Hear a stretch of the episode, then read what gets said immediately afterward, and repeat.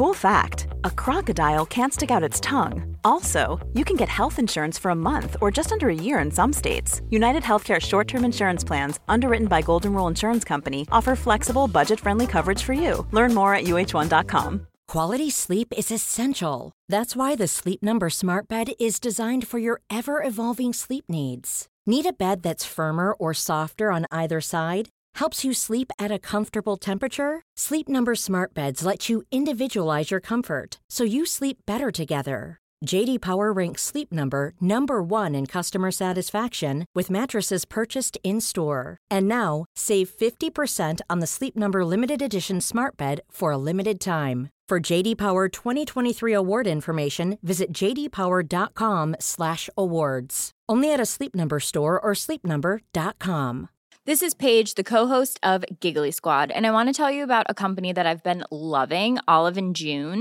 Olive and June gives you everything that you need for a salon-quality manicure in one box. And if you break it down, it really comes out to two dollars a manicure, which is absolutely insane. It's also so easy to get salon-worthy nails at home with Olive and June. The difference between how your nails used to look when you did them yourself and now with the Manny system is a complete game changer. The best thing about Olive and June, too, is it's a quick dry. It dries in about one minute, lasts for five days, and full coverage in up to one to two coats. Visit olive and june dot com slash perfect manny twenty for twenty percent off your first system. That's olive and june dot com slash perfect manny twenty for twenty percent off your first system. ماجرایی که میخوام امروز براتون تعریف بکنم یک ماجرای پیچیده و عجیبه، اما یکی از اتفاقات عجیبش رو انتهای اپیزود گفتم، پس لطفاً تا ته ته ویدیو با من همراه باشید.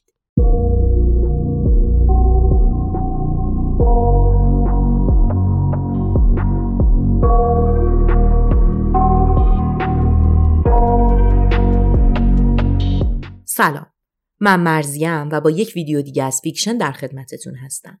قراره تو این اپیزود درباره یه سری از قتل‌های ترسناک توی جکسنویل حرف بزنیم. با من همراه باشید. داستان ما با زندگی یک مادر مجرد و جوان نوزده ساله به اسم نیکیا کیلپاتریک شروع میشه. اون توی جکسنویل زندگی میکرد. نیکیا یک مادر فوق‌العاده بود. بچه‌هاش رو دوست داشت، برای اونها وقت می‌ذاشت و همه زندگیش رو صرف دوتا بچه‌اش می‌کرد. در اول ژانویه سال دو هزار و سه، خانواده نیکیا متوجه شدن که یه مدتی از دخترشون خبری ندارن. این اتفاق برای اونها عجیب بود. چون نیکیا این مدلی نبود. اون همیشه به خانواده‌اش زنگ می‌زد یا مسیج می‌داد و حالشون رو می‌پرسید. اوضاع وقتی عجیب‌تر شد که با شروع سال نو میلادی هیچ پیام تبریکی از طرف نیکیا به خانواده نرسید. این اتفاق دیگه اونها رو واقعاً نگران کرده بود. مادر و پدر نیکیا ساعت ده شب از نگرانی میرن دم در خونه اون. همه چیز به طرز عجیب و ترسناکی ساکت بوده. جلوی خونش خلوت بوده و پنجره‌ها بسته بودن و چراغ‌ها خاموش. مادر و پدر نیکیا در میزنن اما هیچکس نمیاد دم در. اونا دیگه واقعا نگران شده بودن چون دخترشون قرار نبوده به سفر بره. به در میکوبن و نیکیا رو صدا میکنن. همین وقت یکی از همسایه‌های نیکیا صدای اونها رو میشنوه و میاد بیرون. این همسایه یک زن جوون بوده که بیشتر از همسایه دوست نیکیا حساب میشده. اون میاد دم در و وقتی مادر و پدر نیکیا رو میبینه، اون هم میگه که چند روزی از دوستش بیخبره و یه جورایی نگرانشه. این موضوع باعث میشه اونها شروع کنن با هم بلند بلند حرف زدن و نیکیا رو صدا می‌کردن و می‌گفتن که اون کجا می‌تونه باشه. همین وقتی که اینها حرف می‌زدن و بلند بلند اسم نیکیا رو می‌گفتن، یک صدایی از اتاق نشیمن توی خونه می‌شنون. به پنجره نگاه می‌کنن و بچه نیکیا که یک کودکی بوده که تازه راه افتاده بوده رو می‌بینن. بچه به نظرشون خیلی مضطرب و ترسیده بوده. اونا میرن سمت یکی از پنجره‌هایی که به خونه دید داشته و سعی میکنن از لایه پرده که توی خونه بوده ببینن میشه چیزی رو توی خونه دید یا نه. اونا متوجه میشن که خونه کاملاً به هم ریخته است. این برای خانواده یک زنگ خطر بزرگ بوده. نیکیا بچه‌هاش رو توی خونه تنها نمیذاشته و چطور ممکن بوده که در خونه‌ای که بچه‌ها توشن رو باز نکنه؟ پس خانواده‌اش و دوستش شروع میکنن لگد زدن به در و در رو به زور باز کردن. به محض اینکه وارد خونه میشن، متوجه بوی بد شدیدی میشن که توی همه خونه میومده. بچه نوپای نیکیا که پشت شیشه دیده بودنش میدوه سمت اونها و بچه کوچیک یازده ماهه نیکیا که تازه روی زمین خودش رو میکشیده میاد سمت اونها. برای خانواده خیلی عجیب بوده که بچه یازده ماهه توی خونه رها شده و خودش از این اتاق به اون اتاق دیگه میره. اونا شروع میکنن فریاد زدن و دنبال نیکیا گشتن. والدین نیکیا خونه رو میگردن و توی راه رو چیزی رو میبینن که از لحظه احساس بو ازش میترسیدن. بدن در حال تجزیه نیکیا توی راه رو روی زمین افتاده بوده و از همون حالت هم مشخص بوده که به قتل رسیده. روی بدن و صورتش جای خراش و درگیری بوده و سیم تلفن دور گردنش بوده، انگار که با اون سیم خفش کرده بودن. نیکیا در زمان کشته شدنش شش ماه باردار بوده و خودش و بچهش به قتل رسیده بودن. نکته این قضیه اینه که از بدن نیکیا مشخص بوده که چند روز مرده و بچه های کوچیکش چند روز توی خونه با جسد مادرشون تنها بودن. والدین نیکیا سری دوتا بچه رو بغل میکنن، میان بیرون و به پلیس زنگ میزنن. پلیس میرسه توی خونه و متوجه میشه که همه جای خونه به هم ریخته است، اما آشپزخونه خیلی وحشتناکتر به هم ریخته شده بوده، انگار که کاملا زیر و روش کرده بودن. همه ی غذاها روی زمین ریخته بوده، بسته های کورنفلکس باز شده بودن، ریخته بودن روی زمین و آشپزخونه خیلی شلوغ پلوغ بوده. پلیس متوجه میشه کسی که آشپزخونه را به هم ریخته قاتل نبوده، بلکه خود بچه های نیکیا بودن. اونها تو این چند روز سعی کرده بودن غذا پیدا کنن و خودشون رو زنده نگه دارن. راستش وقتی به این قضیه فکر میکنم خیلی برام دردناکه. دوتا بچه که یکیشون اونقدر بزرگ بوده که راه بره تو خونه با جسد مادرشون تنها بودن و برای سیر کردن شکمشون تلاش میکردن. پلیس بعدها اعلام میکنه که اگر خانواده چند روز دیرتر رسیده بودن ممکن بوده بچه کوچیکتر جونش رو از دست بده. بچه ها که نجات پیدا میکنن پلیس شروع میکنه دقیق تر گشتن خونه. متوجه میشه هیچ نشونه ای از ورود زوری به خونه وجود نداره و خانواده هم گزارش داده بودن که در قفل بوده. پس قاتل کسی بوده که اومده بوده توی خونه، قتل رو انجام داده بوده، کلیدها رو برداشته بوده، رفته بوده بیرون و در رو از بیرون قفل کرده بوده. هیچ مدرکی از قاتل توی صحنه جرم باقی نمونده بوده و هیچ نشونه ای از آدمی که تو خونه بوده وجود نداشته. جسد نیکیا به پزشکی قانونی منتقل میشه و اونجا متوجه میشن که نیکیا مورد تعرض قرار گرفته. این موضوع باعث میشه که پلیس بتونه از بدن نیکیا دی ان ای مهاجم رو به دست بیاره. این برای پلیس سرنخ خوبی بوده. حالا اگر اونها مظنونی پیدا میکردن فقط کافی بوده ازش تست دی ان ای بگیرن. پلیس برای اینکه بتونه تحقیقاتش رو کامل‌تر بکنه نمونه دی ان ای به دست اومده رو با دی ان ای های ثبت شده توی آرشیو پلیس چک میکنه، اما خب متاسفانه چیزی پیدا نمی‌کنن. این نشون میداده که این آدم یا قبلا جرمی نکرده یا اینقدر حرفه‌ای بوده که تا حالا گیر نیافتاده. پس پلیس باید از یه جای دیگه کارش رو شروع می‌کرده. اونا شروع می‌کنن سوال و جواب کردن از دوست‌ها و همسایه‌های نیکیا، اما خب هیچ کس هیچ چیز ندیده بوده. پلیس بابت این اتفاق خیلی سردرگم بوده و نمی‌دونسته بعد از کجا شروع بکنه. همه این گشتن‌ها و دور خودشون زدن‌ها یک هفته‌ای زمان می‌بره. الان یک هفته از مرگ نیکیا گذشته و یک خبر دیگه به پلیس میرسه. چند مایل اون طرفتر از خونه نیکیا یه پسر به اسم رشید برای کاری از خونه میره بیرون. وقتی برمیگرده نیمه شب بوده. اون با دوست دختر شواندا زندگی میکرده. رشید هر چی در میزنه دوست دخترش درو باز نمیکنه. برای رشید عجیب بوده چون خواب دوست دخترش انقدر سنگین نبوده. برای همین به این فکر میفته که هر طور شده بره تو. اون یکی از پنجره ها رو از قاب در میاره و میره تو و با یکی از ترسناکترین صحنه های زندگیش روبرو میشه. شواندا نیمه برهنه روی زمین افتاده بوده و دور گردنش بندی بوده که باهاشون رو خفه کرده بودن. دستهاش هم بسته بودن. الگویی دقیقاً شبیه به نیکیا. فقط الگو نبوده که شبیه هم دیگه بوده. حتی مقتولین هم شبیه هم دیگه بودن. هر دو سیاه پوست بودن. شواندا فقط یک سال از نیکیا بزرگتر بوده و نکته اینه که اون هم زمان مرگ باردار بوده.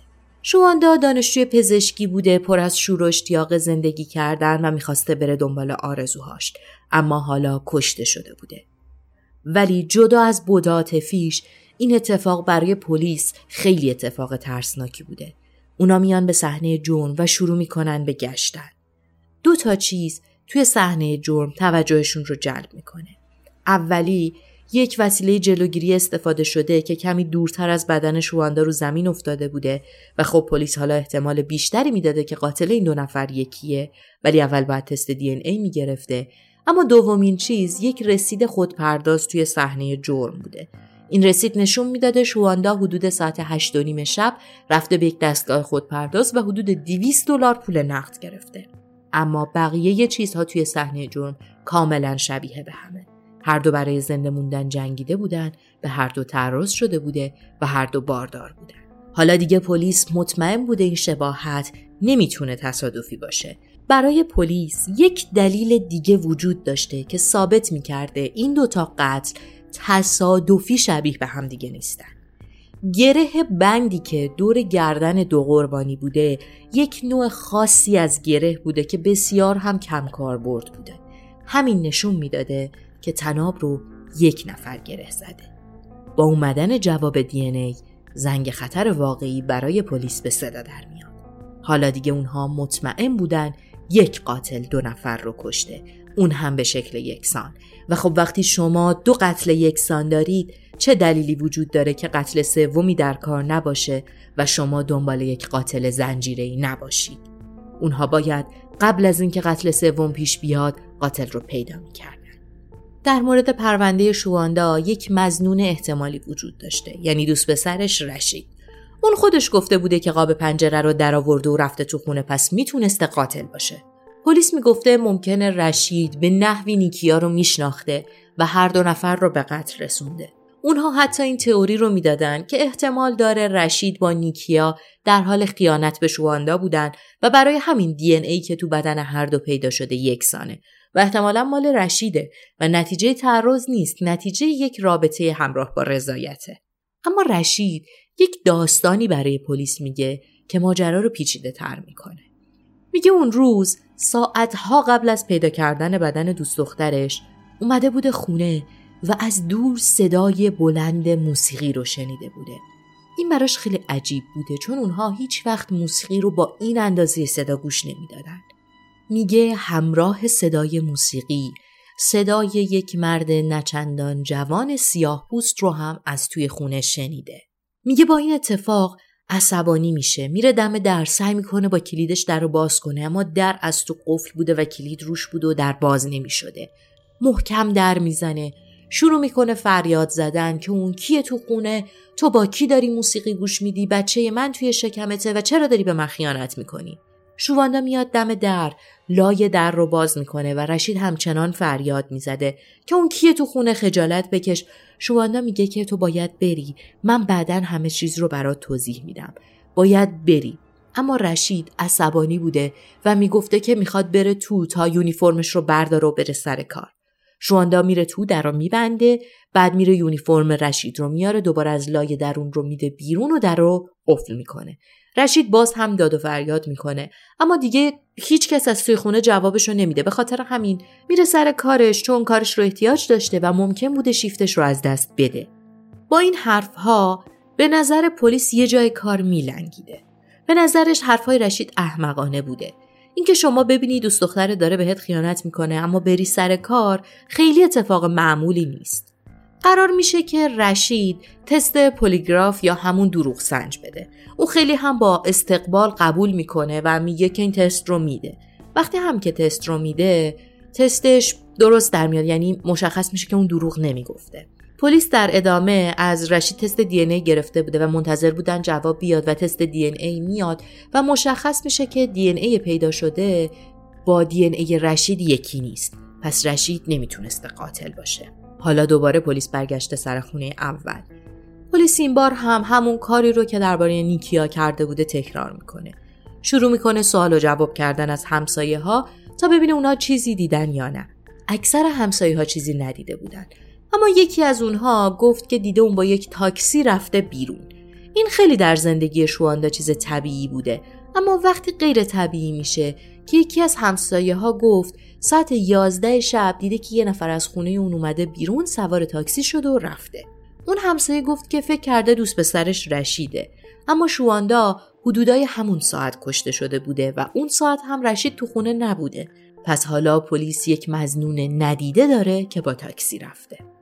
این رو در نظر داشته باشید که کاراگاه‌ها در همین لحظه به این موضوع فکر می‌کردن که اگر این آدم دو نفر رو با یک الگو کشته، از کجا معلوم که قبلا این کار رو نکرده باشه؟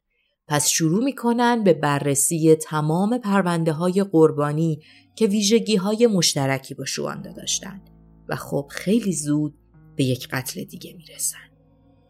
دو هفته قبل از مرگ نیکیا، یک زن هجده سالی سیاه‌پوست دیگه کشته شده بوده. نیکول ویلیامز. اون رو توی یک پتوی آبی کنار جاده پیدا کرده بودن.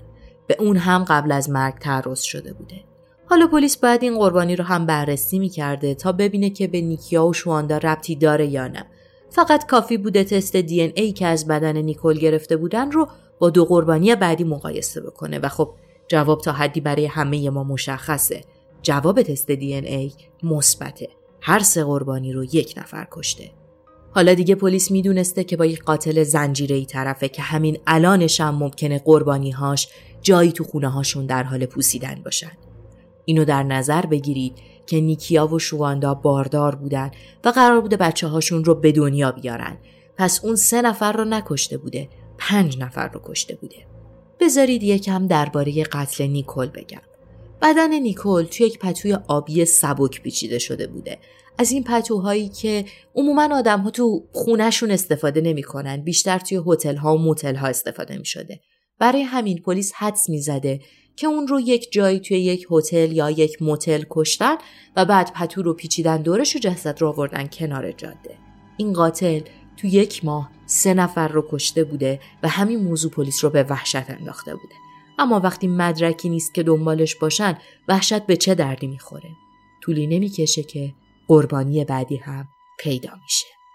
در پنجم فوریه دو هزار و سه به پلیس یک قربانی دیگه معرفی میشه. بیایم سراغ قربانی بعدی.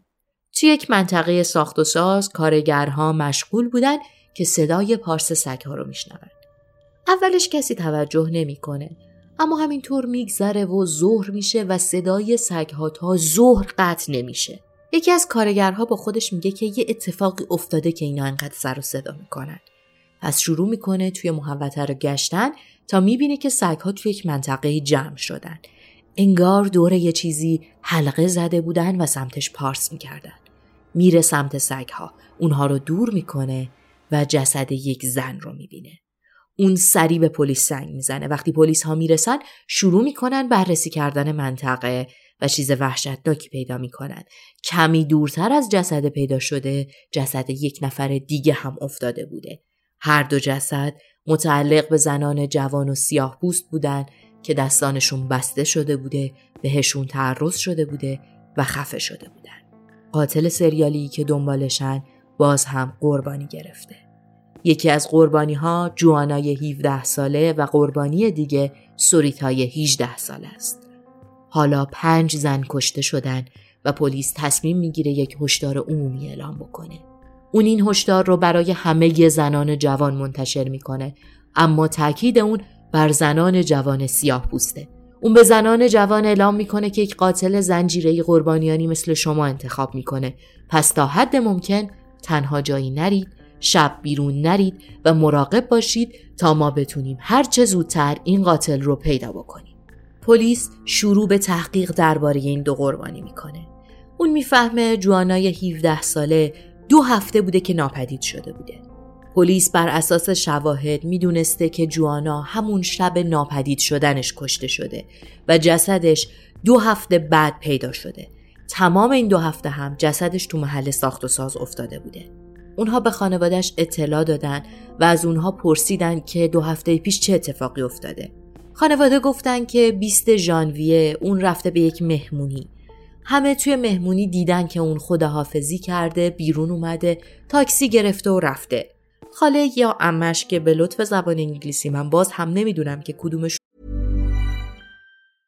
Hi, I'm Daniel, founder of Pretty Litter. Did you know cats tend to hide symptoms of sickness and pain? I learned this the hard way after losing my cat, Gingy. So I created Pretty Litter, a health monitoring litter that helps detect early signs of illness by changing colors, saving you money and potentially your cat's life. Pretty Litter is veterinarian developed, and it's the easiest way to keep tabs on your fur baby's health right at home. Go to pretty litter dot com and use code ACAST for twenty percent off your first order and a free cat toy. Terms and conditions apply. See site for details.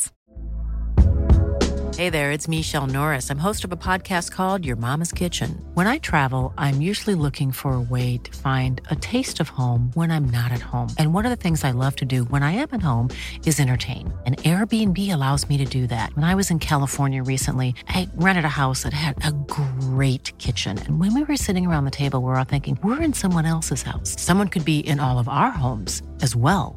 If you have a home, but you're not always at home, you have an Airbnb. Your home might be worth more than you think. Find out how much at airbnb.com slash host. بوده تو خونه منتظر جوانا بوده. وقتی دیر وقت میشه اون دیگه واقعا نگران بوده، پس زنگ میزنه به موبایل جوانا و به جای جوانا یک مرد جواب تلفن رو میده. وقتی ازش میپرسن جوانا کجاست، اون میگه که برمیگرده. و وقتی ازش میپرسن تو کی هستی، میگه من دی هستم. بعد از این ماجرا خانواده‌اش دیگه چیزی نشنیدن تا پنجم فوریه که جسد جوانا پیدا شده. درباره قربانی بعدی، ساریتای هجده ساله، مشخص شد که اون ده روز بعد از جوانا کشته شده. احتمالاً قاتل برای این جسد رو همون جایی انداخته که جسد قبلی بوده که با خودش گفته وقتی بعد ده روز جسد مقتول پیدا نشده، پس یعنی جای خوبیه، اینجا میتونم جسد بعدیم رو بندازم. پلیس شروع میکنه به بررسی تمام ابعاد حادثه تا بتونه بین این اتفاقها اشتراکاتی پیدا کنه. تنها چیزی که بین چند قربانی مشترک بوده این بوده که این آدم‌ها تاکسی گرفتن. پس پلیس میره سراغ شاهدا تا ببینه که دیدن از چه شرکتی تاکسی گرفتن یا نه. همه جواب میدن که تاکسی برای یک شرکتی به اسم سیتی تاکسی بوده. پس پلیس ها میرن به این شرکت تاکسیرانی تا با کارمندای اونجا صحبت کنن و ببینن کسی چیزی دیده یا نه. پلیس متوجه میشه که این شرکت تاکسیرانی کوچیکه و خیلی تعداد محدودی راننده شب داره. یک نکته‌ای توی بررسی سوابق این راننده‌های شب توجه پلیس رو جلب میکنه. یک راننده تازه کار و سی و دو ساله تازه استخدام تاکسی شده بوده.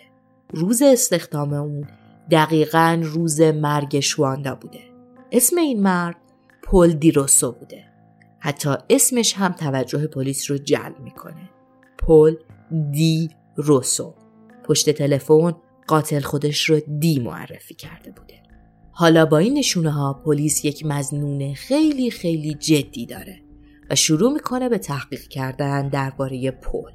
اون در یازدهم آگوست هزار و نهصد و هفتاد در تگزاس به دنیا آمده بوده و توسط یک مادر مجرد بزرگ شده بوده. پدرش بلا فاصله بعد از به دنیا آمدن پل اونها رو ترک کرده بوده. از این ترک کردنها که دیگه هیچ حضور و نشونه‌ای از اون آدم تو زندگی پل و مادرش نبوده. پل و مادرش بعد از دنیا آمدن اون به لس آنجلس اومدن، بعدش هم تو سراسر کالیفرنیا از یک جایی به جای دیگه رفته بودن. این تغییر محل زندگی باعث شده بوده که اونها حتی یک سال رو هم یک جا نمونن و خب این زندگی یک بچه رو کاملا به هم میریزه. پل هیچ وقت توی مدرسه یک سال هم نمونده بوده، هیچ وقت با کسی صمیمی نشده بوده، هیچ وقت گروه دوستانه نداشته و تمام کودکیش توی تنهایی و انزوا گذشته بوده. این تنهایی زمانی پررنگ‌تر می شده که تنها چیز ثابت زندگیش یعنی مادرش نقشش توی زندگی کمتر و کمتر می شده، به خاطر اینکه مادرش مجبور بوده مخارج خونه رو تامین بکنه و ساعتهای طولانی و طولانی کار می کرده. همین موضوع پل رو تنها و تنها تر می کرده. سالها می گذره و پل بزرگ میشه. اولین شغلی که پیدا میکنه توی هجده سالگیشه. اون به عنوان یک نگهبان کارش رو شروع میکنه. اون برای این کار خیلی مناسب بوده، قد بلند بوده، باشگاه میرفته، عضله‌ای بوده و انگار برای نگهبانی ساخته شده بوده. اما اون کارش رو دوست نداشته. اون یه مرد جوون هجده ساله بوده که شغل نگهبانی هیچ هیجانی براش نداشته. پس به این فکر میفته که با خلافهای کوچیک یکم حس سرگرمی به زندگیش بده. اولین کاری که میکنه اینه که میره یک اسلحه میگیره و بعد این اسلحه رو میگیره دستش رو توی خیابون راه میافتاده. اون با اسلحه‌اش همه جا خود نمایی میکرده، کسی رو تهدید نمیکرده، اما از داشتن اسلحه لذت میبرده. تو این دوران پلیس میگیرتش و بهش اخطار میده و بدون اینکه حتی اسلحه‌اش رو توقیف کنه رهاش میکنه. یه مدت بعد رئیسش توی محل کارش اسلحه‌ای که مخفی کرده بوده رو پیدا میکنه و همین موضوع باعث اخراجش میشه. این برای پل یه تکون بوده. تصمیم میگیره که یکم سر و سامون به زندگیش بده، پس به ارتش میپیونده. همه چیز عالی بوده. اون یه مدتی میره آلمان و توی این مدت همه چی براش خوب پیش میره. بعدم که برمیگرده آمریکا با یک خانومی به اسم ناکوتا اسپم آشنا میشه. اون دوتا واقعا عاشق هم دیگه میشن و خیلی زود هم ازدواج میکنن. ارتش یه خونه توی جورجیا به اونها میده و زندگی مشترکشون رو کنار هم شروع میکنن و همه چی خوب بوده. پل و ناکوتا عاشقانه همدیگر رو دوست داشتن و صاحب دوتا دختر میشن. کارش هم توی ارتش خوب بوده و همه چیز داشته عالی پیش میرفته که باز همون حس و میل به هیجان برمیگرده. اما این بار اون واقعاً مسیر اشتباهی رو انتخاب میکنه. کاری که میلیون‌ها بار بدتر از حمل اسلحه بوده. پل در هزار و نهصد و نود و هفت اولین جنایت خشونت‌آمیزش رو انجام میده. اون به یه دختر جوان تعرض میکنه. اما قسمت ناراحت کننده ماجرا اینه که اون به خاطر این جنایت متهم نمیشه. یعنی پلیس مطمئن بوده که اون متجاوزه، اما نمیتونه مدارک درستی علیهش پیدا کنه و اون توی دادگاه تبرئه میشه. با اینکه برای این کار زندان نمیره، توی سابقش هم ثبت نمیشه، اما این موضوع برای ارتش خیلی اتفاق بدی بوده. پس اون رو به شکل غیر محترمانه از کارش اخراج میکنه. حالا پل یک مرد بیکار بوده که همش توی خونه میشسته، حوصله‌اش سر میرفته و همه چیز براش به هم ریخته بوده. با شناخت نسبی که از پل پیدا کردیم میدونیم که حوصله سر رفتن برای این آدم خیلی خطرناکه. اون شروع به جنایت میکنه. دزدی، اعمال خشونت، پریدن با دخترای زیر سن قانونی. نکته اینه که چند باری هم پیش اومده بوده که گیر بیفته، اما هر بار و هر بار تبرئه می شده. اون زرنگ بوده و خیلی اعتماد به نفس داشته. همین موضوع باعث می شده که هر بار فرار کنه. فرار نه به معنای واقعی ها، یعنی هر بار تبرئه بشه. تو این زمان همسرش از اینکه پلیس مدام می اومده دم خونه‌شون و اونو می گرفته می برد و دوباره آزاد می شده خسته شده بوده. می‌خواسته بچه‌هاش تو یک محیط امن بزرگ بشن، پس به پل پیشنهاد میده که برای زندگی بیان به جکسنویل، جایی که خانواده ناکوتا زندگی می‌کردن. این یعنی یک شروع تازه برای اونها. ناکوتا امید داشته پل تغییر کنه، اما خب حقیقت اینه که پل همون جانی که بوده باقی میمونه و فقط یک لوکیشن تازه پیدا میکنه. اون رفتارهاش رو ادامه میداده و هی بدتر و بدتر میشده. اون با همسرش بد حرف میزده، بهش خیانت میکرده، گاهی خیانت‌ها با دخترای سیزده چهارده ساله بوده. ناکوتا سعی می‌کرده محیط خونه رو آروم نگه داره و از پل جدا نشه. اون آدم مهربون و صمیمی اول ازدواج حالا به یک هیولا تبدیل شده بوده. ناکوتا هم حالا یا نمی‌خواسته یا شجاعتش رو نداشته که از اون جدا بشه. تو همین زمان پل به عنوان یک پدوفیل بین مردم محل معروف شده بوده. هیچ کس دلش نمیخواسته با اون رفت آمد کنه، هیچ کس دلش نمیخواسته به اون نزدیک بشه و حتی با اون حرف بزنه. حالا پل دوباره توی یک موقعیتی شبیه بچگیش قرار داشته. پل هر روز بدتر و بدتر میشده. خشونت‌های فیزیکیش علیه ناکوتا اول با تو صورت زدن و هل دادن بوده، اما سال دو هزار یک بار توی یک جر و بحث اون گردن ناکوتا رو میگیره و اونقدر فشار میده که انگار میخواسته خفش کنه. این برای ناکوتا بالاخره یک زنگ خطری بوده. پس به پلیس زنگ میزنه. پل یکم رفتارش رو تغییر میده. راستشون میخواسته تا جای ممکن از همسرش سوء استفاده بکنه، اما قصد نداشته با اون بجنگه، چون خلافای ریز و درشتش رو میشده و همه زندگیش به خطر میافتاده. پس تا یک مدتی اخلاقش بهتر میشه، اما خب احتمالاً شما هم مثل من تا الان فهمیدید که این آدم اصلاً درست بشو نیست. پس کم کم دوباره شروع به آزار و اذیت میکنه. این بار اون با دوتا دستش ناکوتا رو میگیره و به دیوار میچسبونه. فریاد میزده میکشمت و اونقدر گلوی ناکوتا رو فشار داده که اون بیهوش شده. اون تمام این کارها رو جلوی دوتا دخترش انجام میداده. دوتا دختری که داشتن میدیدنش و فریاد میزدن بس کن. ناکوتا دوباره شکایت میکنه و این بار هم بابت این حجم از خشونت که میتونست منجر به مرگ بشه اون یه حکم اخطار از دادگاه میگیره. البته یکم بعد از این حکم اخطار اون میفته زندان. این بار به جرم تعرض متهم میشه و یک ماه براش حبس میبرن. دقت کنید، یک ماه حبس برای همچین آدمی. انگار دادگاه رسما نمیخواسته بپذیره که این موجود چقدر خطرناکه. خلاصه اون میره زندان، میاد بیرون و دوباره برای صدمین بار ناکوتا بهش فرصت میده که جبران کنه، با همه چیز رو از اول بسازن. نمیدونم واقعا ناکوتا چجوری امیدوار بوده که اقدام به قتل، تعرض، خیانت، دزدی و اینجور چیزها اصلاح میشه. اما خب مشخصه که پل قرار نیست تغییر کنه و اون دوباره شروع میکنه به رفتار خشونت‌آمیز. این بار ناکوتا پا میشه میره اداره پلیس و یک گزارش مفصل میده که پل چجوری باهاش رفتار میکنه و از اقدام به قتل و خشونت خانگی میگه. این بار دادگاه خیلی بهش لطف میکنه و چهل و هشت روز زندان به پل میده. بعد چهل و هشت روز اون میاد بیرون و دقیقاً همون کاری رو میکنه که حدس میزنید. برمیگرده خونه، ناکوتا هم تو خونه منتظرش بوده. تو همین زمان که ژانویه سال دو هزار و سه اون یک شغل توی تاکسیرانی پیدا میکنه. این شغل برای این آدم عالی بوده، چون بارها و بارها به راحتی میتونسته به همسرش خیانت کنه. خیلی از مسافرها از اون خوششون میومده، چون میگن که اون مرد جذاب و خوش سر زبونی بوده. خلاصه که وقتی ناکوتا میفهمه همسرش چقدر داره بهش خیانت میکنه، بالاخره تصمیم میگیره بچه‌هاشو برداره و ترکش کنه، که البته کشت ما رو تا این کار رو بکنه. حالا که ناکوتا رفته، پل خیالش راحته و میتونه با هر کسی که میخواد قرار بذاره. خب بیایید برگردیم به خط اصلی داستان. این چیزایی بود که راجع به پل میدونیم. حالا پلیس متوجه پل دیروسو شده. اون متوجه میشه شبهای حادثه تاکسی که ساریتا و جوانا رو سوار کرده تاکسی پل بوده. پس میره سراغش و اونو دستگیر میکنه.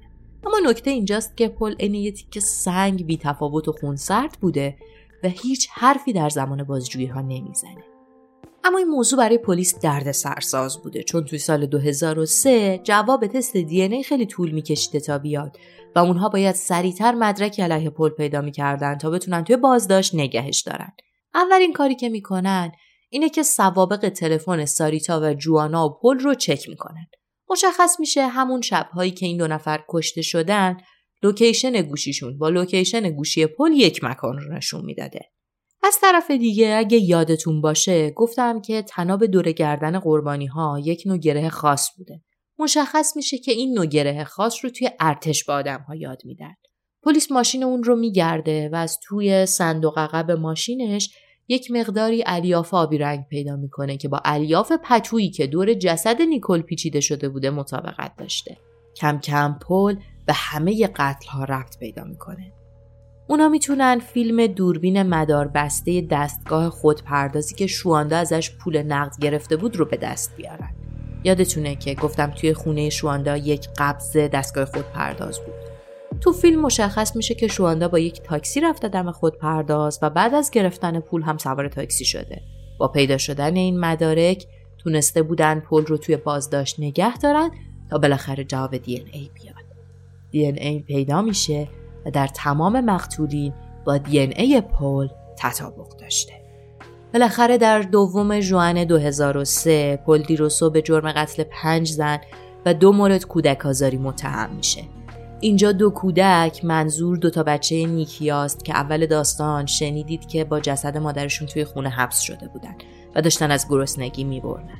توی پرانتز بگم که این بچه ها الان بزرگ شدن و خوشبختانه هیچ کدومشون چیزی از اون چند روز و کشته شدن مادرشون به خاطر ندارن. حالا برگردیم سراغ پل. حالا پلیس قاتل رو داره، اما تازه ماجرا شروع شده. وقتی شما با یک قاتل زنجیره‌ای طرف میشید، هیچ وقت نمیتونید مطمئن باشید تعداد قربانی‌ها همون چیزیه که پیدا شده. پس پلیس شروع میکنه به بیشتر تحقیق کردن و خب حق هم باشون بوده. هرچی بیشتر میگشتن، بیشتر و بیشتر پیدا میکردن. مشخص میشه اولین قربانی اون مربوط به سالها قبله. دقیقاً همون زمانی که توی جورجیا زندگی میکرده، تازه ازدواج کرده بوده و تازه صاحب بچه شده بوده. اولین قربانی اون تریسی هابر شام بیست و شش ساله بوده. اون آخرین بار در سال هزار و نهصد و نود و هفت در حالی دیده شده بوده که از یک مهمونی بیرون اومده. جسد نیمه برهنه تریسی دو روز بعد پیدا میشه. به اون تعرض شده بوده و کشته بودنش. دی ان ای که از روی بدنش پیدا کرده بودن با کسی مطابقت نداشته، اما حالا که آزمایش کل در دسترس بوده با اون چک میکنن و خب بله، قاتل خودشه. این تنها قربانی نبوده که پیدا شده. نفر بعدی رو سال هزار و نهصد و نود و نه کشته بوده، دو سال بعد از تریسی. مادر سه بچه و زن جوان و بیست و چهار ساله‌ای به اسم تایریس. تایریس توی خونش و توی اتاق خوابش کشته شده بوده. جای سیم تلفن روی دستهاش بوده و بعد اون سیم رو باز کرده بودن و باهاش خودش رو خفه کرده بودن. پوست روی بینی تایریس کاملا کنده شده بوده و اتاقش کاملا به هم ریخته بوده. تایریس برای زنده موندن خیلی مبارزه کرده بوده. نکته اینجاست که پل از خونه تایریس تلویزیونش رو هم دزدیده بوده. شب حادثه همسایه‌ها دیده بودن که یک نفر تلویزیون به دست اومده بیرون، سوار ماشین شده و رفته. در مورد تایریس هم آزمایش دی ان ای تطابق داشت. حالا پل دروسو رسما برای هفت قتل متهم شده بود. با وجود اینکه تمام شواهد و مدارک اومد دادگاه، اما اون فقط برای یک قتل متهم و مجرم شناخته شد. قتل تایریس. من اصلا نمیتونم بفهمم چرا هیچی هم براش پیدا نکردم. اما این اتفاقیه که افتاده. همه ی اون شش نفر دیگه مدارک براشون کافی نبوده. الیاف و دی ان ای رو هم مدرک حساب نکردن. در حقیقت دادگاه در شش مورد دیگه گفته که چون نمیتونیم تشخیص بدیم که تعرض بوده یا رابطه رضایت آمیز، پس نمیتونیم این آدم رو به قتل ها ربط بدیم. با این حساب برای اون حکم اعدام با تزریق کشنده صادر میشه، اما خب سال دو هزار و هفت حکم اعدامش لغو میشه. اون الان بالای پنجاه سال سن داره، هنوز توی زندانه و قراره تا آخر عمرش هم تو زندان بمونه. توی تحقیقاتم فهمیدم خانواده قربانی ها از شرکت سیتی تاکسی برای بررسی نکردن سوابق کارمنداشون شکایت کردن. نتونستم بفهمم نتیجه شکایت چی بوده، اما فهمیدم که این شرکت کمی بعد از این شکایت تعطیل شده و دیگه وجود نداره. بذارید اون نکته‌ای که اول اپیزود گفتم به خاطرش تا ته این ویدیو رو ببینید بگم. اگه یادتون باشه گفتیم پل یک مدت توی آلمان خدمت میکرده. نکته اینجاست دقیقاً تو اون مدتی که اون توی آلمان بوده، یه سری زن توی آلمان بهشون تعرض میشه و بعد هم جسد خفه شدهشون پیدا میشه. این جنایت ها دقیقاً زمانی متوقف میشه که پل برمیگرده آمریکا. شاید به نظر توهم توطئه باشه، اما من نمیتونم قبول کنم که این آدم به اون جنایت ها ربطی نداشته. هرچند پلیس آمریکا تمام قد تاکید میکنه که هیچ مدرکی درباره این ارتباط وجود نداره و خب قتل های آلمان ربطی به پل نداره. اما وقتی میدونیم که پل از ورتش بوده، بعید نیست که روی این ماجرا سرپوش گذاشتن. نظر شما درباره این پرونده چیه؟ به نظر شما قتل های آلمان همکار پل بوده؟ خوشحال میشم نظر شما رو زیر این ویدیو ببینم. اگر به این سبک ماجراها و ویدیوها علاقه دارید، لطفاً زیر همین ویدیو دکمه سابسکرایب رو بزنید و زنگوله کنارش رو هم فعال کنید. وقتی زنگوله رو فعال میکنید، هر بار ما ویدیو بذاریم براتون نوتیفیکیشن میاد و میتونید از اولین نفرایی باشید که ویدیوی ما رو میبینن. در ضمن ما روزهای زوج هفته ساعت یازده شب ویدیو داریم. ممنون میشم اگر از این ویدیو خوشتون اومد، علاوه بر لایک کردنشون رو با دوستانتون هم به اشتراک بذارید. بزرگترین کمک شما به ما اینه که ما رو به دوستان و آشناهاتون و علاقه‌مندان به این ژانر معرفی کنید. ممنونم که تا اینجای ویدیو با ما همراه بودید. امیدوارم شاد باشید.